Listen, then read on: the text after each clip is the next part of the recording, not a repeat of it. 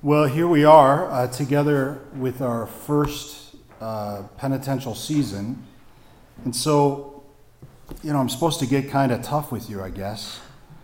Um, so if you thought I was tough with you before, boy, you're really going to get it today. Um, uh, so, Advent and Lent are our two penitential seasons, okay? And uh, what we do is, as a church, we have a period of preparation before we celebrate our two greatest solemnities, right? So, Christmas and Easter are our two greatest solemnities.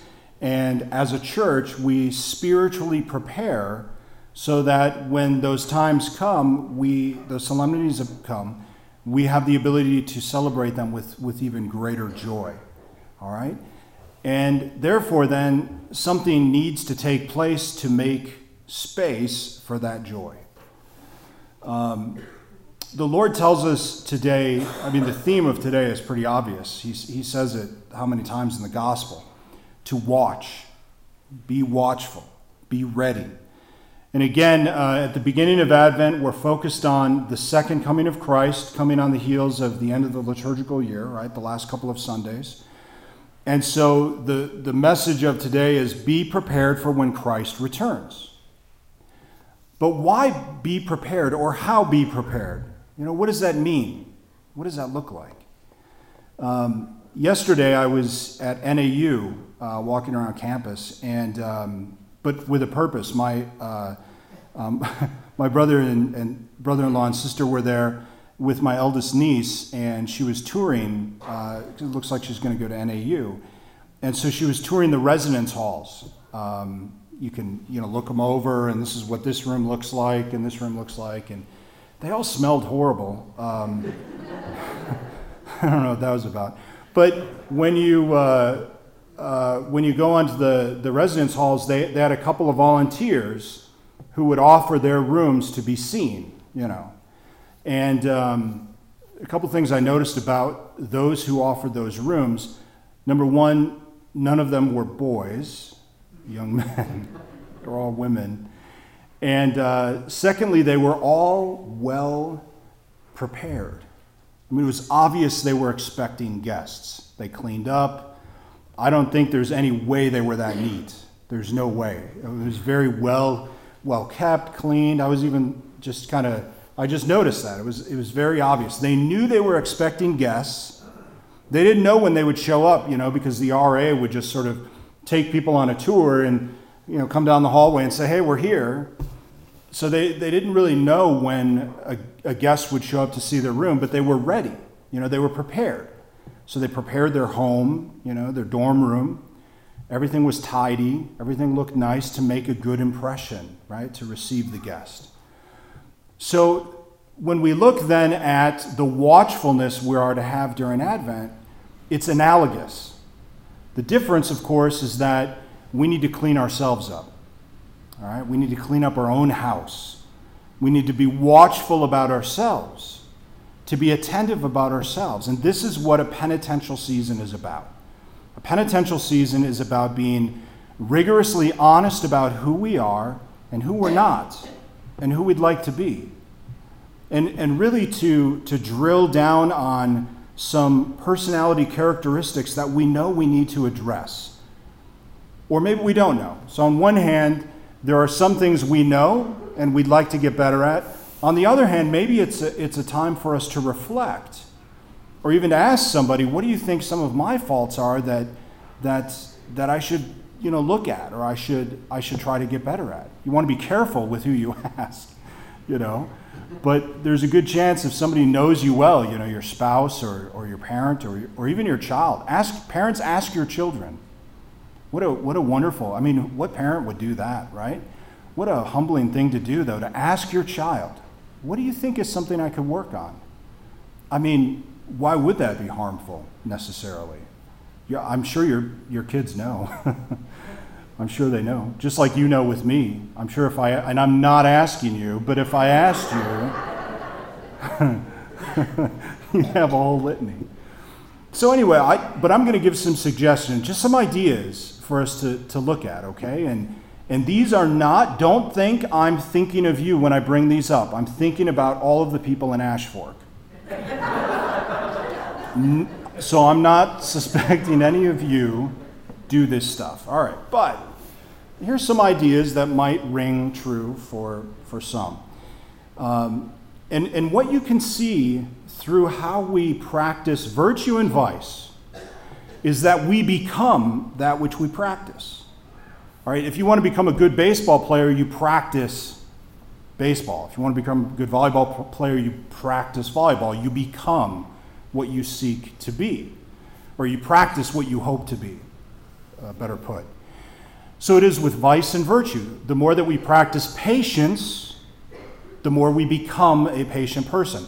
The more that we practice impatience, the more we become an impatient person. So there's our first.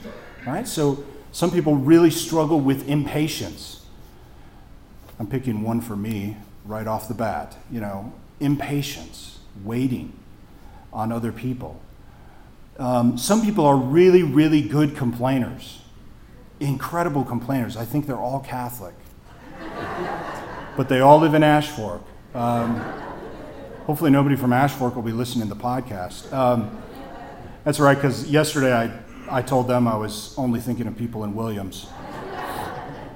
So, but there, there was once, and this truly is from a different parish, there was once a woman who, uh, uh, my first two years as pastor there, every Sunday she came out and complained about something. Every Sunday.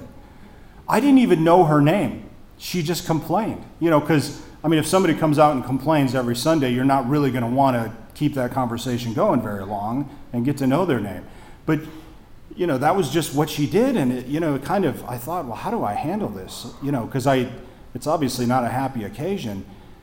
You know, how could I maybe say something to her? So you know, what I, what I told her one day, I finally just said, you know, I only know you as the complainer. That's how I know you. That's your entire identity to me, is the one who complains. And, uh, you know, she had become what she practiced. Um, she never complained to me again.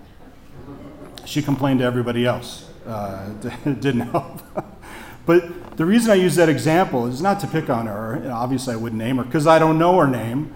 But the, the point is that we can become that which we practice the most. So, you know, some people, you know, everybody complains from time to time. I mean, this is not what I'm talking about. I'm talking about a deep seated personality thing impatience, complaining, you know, being judgmental of other people you know, being judgmental about the people who sit on this side of the church and what they do and what they don't do right, or what the deacon doesn't do right. There's a whole litany. I got to tell them every Sunday, all the things. Um, you know, but we can become really judgmental or harsh with other people. And it, and it, again, with certain people, it becomes a personality characteristic, a trait. It becomes part of who they are. So when it happens from time to time, all right, but when it becomes who we are, then it's something that needs to be fixed. Okay? It's something that needs to be addressed. Some people are, um, you know, lots of people, pretty much everybody in life has been hurt, you know, in some way or another by those they love or just other people. And, and some people will carry incredible resentment with them their entire lives. You know, and I've known such people, um, you know, later in their lives, and, and they're just resentful all the time. You know, they're not usually very fun people to be around either, but it becomes their identity. And what's tragic about it is that they, they miss out on so much joy. So much joy. Just like the people who judge or are harsh with other people, they miss out on the goodness that can be found in others because they never allow themselves to be open to goodness. They only allow themselves to be open to critique, right? Or negativity. There's some people who are who are incredibly angry. I don't know, they, they carry anger with them. Um, sometimes that's very much connected to, you know, resentment or having been hurt. And the anger kind of consumes them and it comes out in all of their relationships, you know. I see some, uh, some younger folks here, some teenagers and younger.